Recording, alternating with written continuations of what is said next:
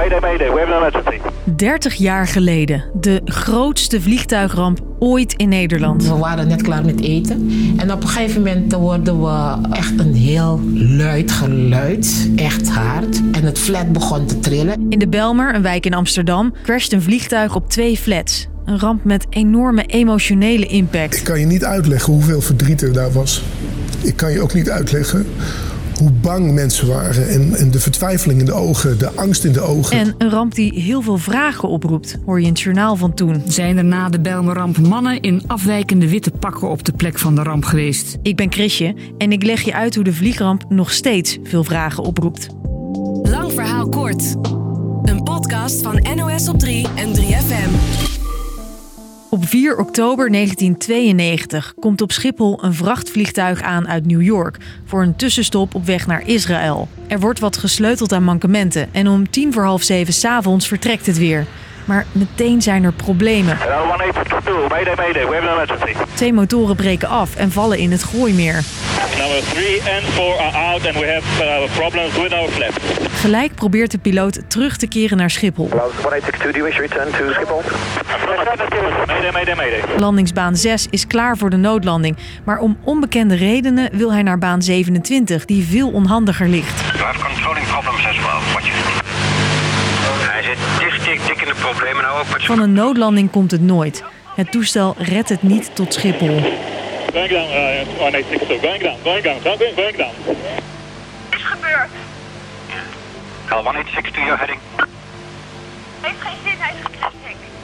Heb je hem gezien? Eén grote rookwolk boven de stad. Jezus, net bij Whisky Papa Inside. Het vliegtuig stort neer op de flats Groeneveen en Klein Kruidberg. neergestort in de Bijlmer. In de K-zone. Ik verzoek uh, algeheel alarm. Er breekt een grote brand uit en delen ervan storten in. Er is chaos, met veel gewonden en onduidelijkheid over het aantal slachtoffers. Uiteindelijk komen er volgens de officiële cijfers 43 mensen om.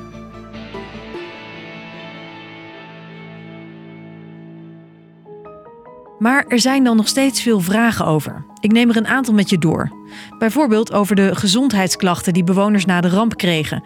Meerdere bewoners en hulpverleners melden zich met lichamelijke klachten. PTSS, dus eh, geestelijk een flinke knauw eh, gegeven, maar ook lichamelijk eh, ziek geworden van materialen die daar op de grond eh, nog lagen. Sommige getuigen hebben het over mannen in witte pakken die ze een geheime lading zagen opruimen na de crash.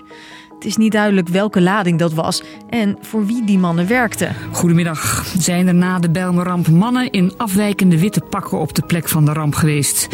Die vraag stond vanmiddag centraal tijdens de verhoren door de parlementaire enquêtecommissie. In 1998, zes jaar na de ramp, is er de hoop op meer duidelijkheid. De conclusie van een speciale onderzoekscommissie is dat die mannen in witte pakken waarschijnlijk een aantal reddingswerkers met lichte kleding waren.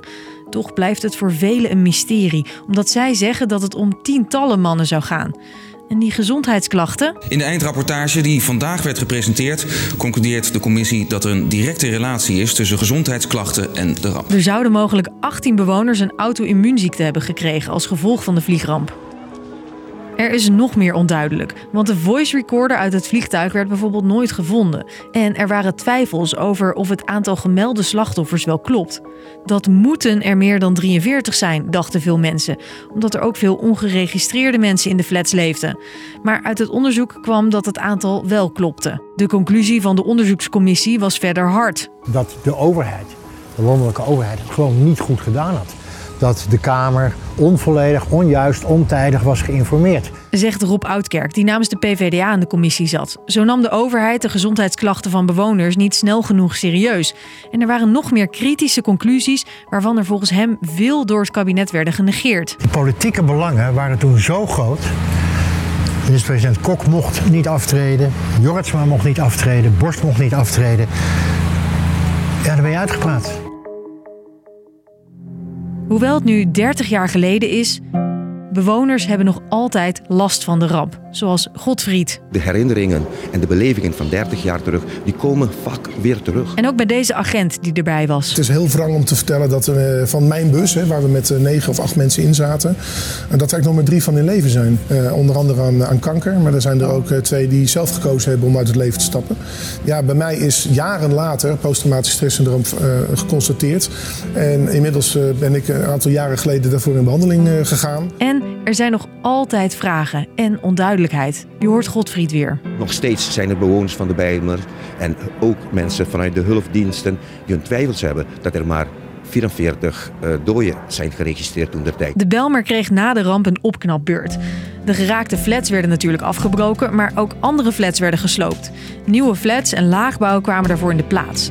Misschien bracht de ramp dus ook het een en ander in beweging voor de wijk, zegt onderzoeker Wouter van Gent. Het is natuurlijk wel zo dat de Belmerramp veel aandacht gaf aan de buurt. En met name ook uh, nou ja, het, het, punt van wie wonen daar nou eigenlijk. Hè? Dus uh, en wat voor mensen en wat voor staat wonen ze daar en hoe slecht staan die flats er eigenlijk voor. Dus, lang verhaal kort. 30 jaar geleden was er een grote vliegramp in de Belmer. Een vrachtvliegtuig boorde in twee flats met tientallen doden tot gevolg. In de jaren na de ramp waren er veel vragen, bijvoorbeeld over mannen in witte pakken. En nog altijd zitten bewoners met vragen en gezondheidsproblemen. Morgen rond 5 uur weer een nieuw lang verhaal kort. Dankjewel voor het luisteren.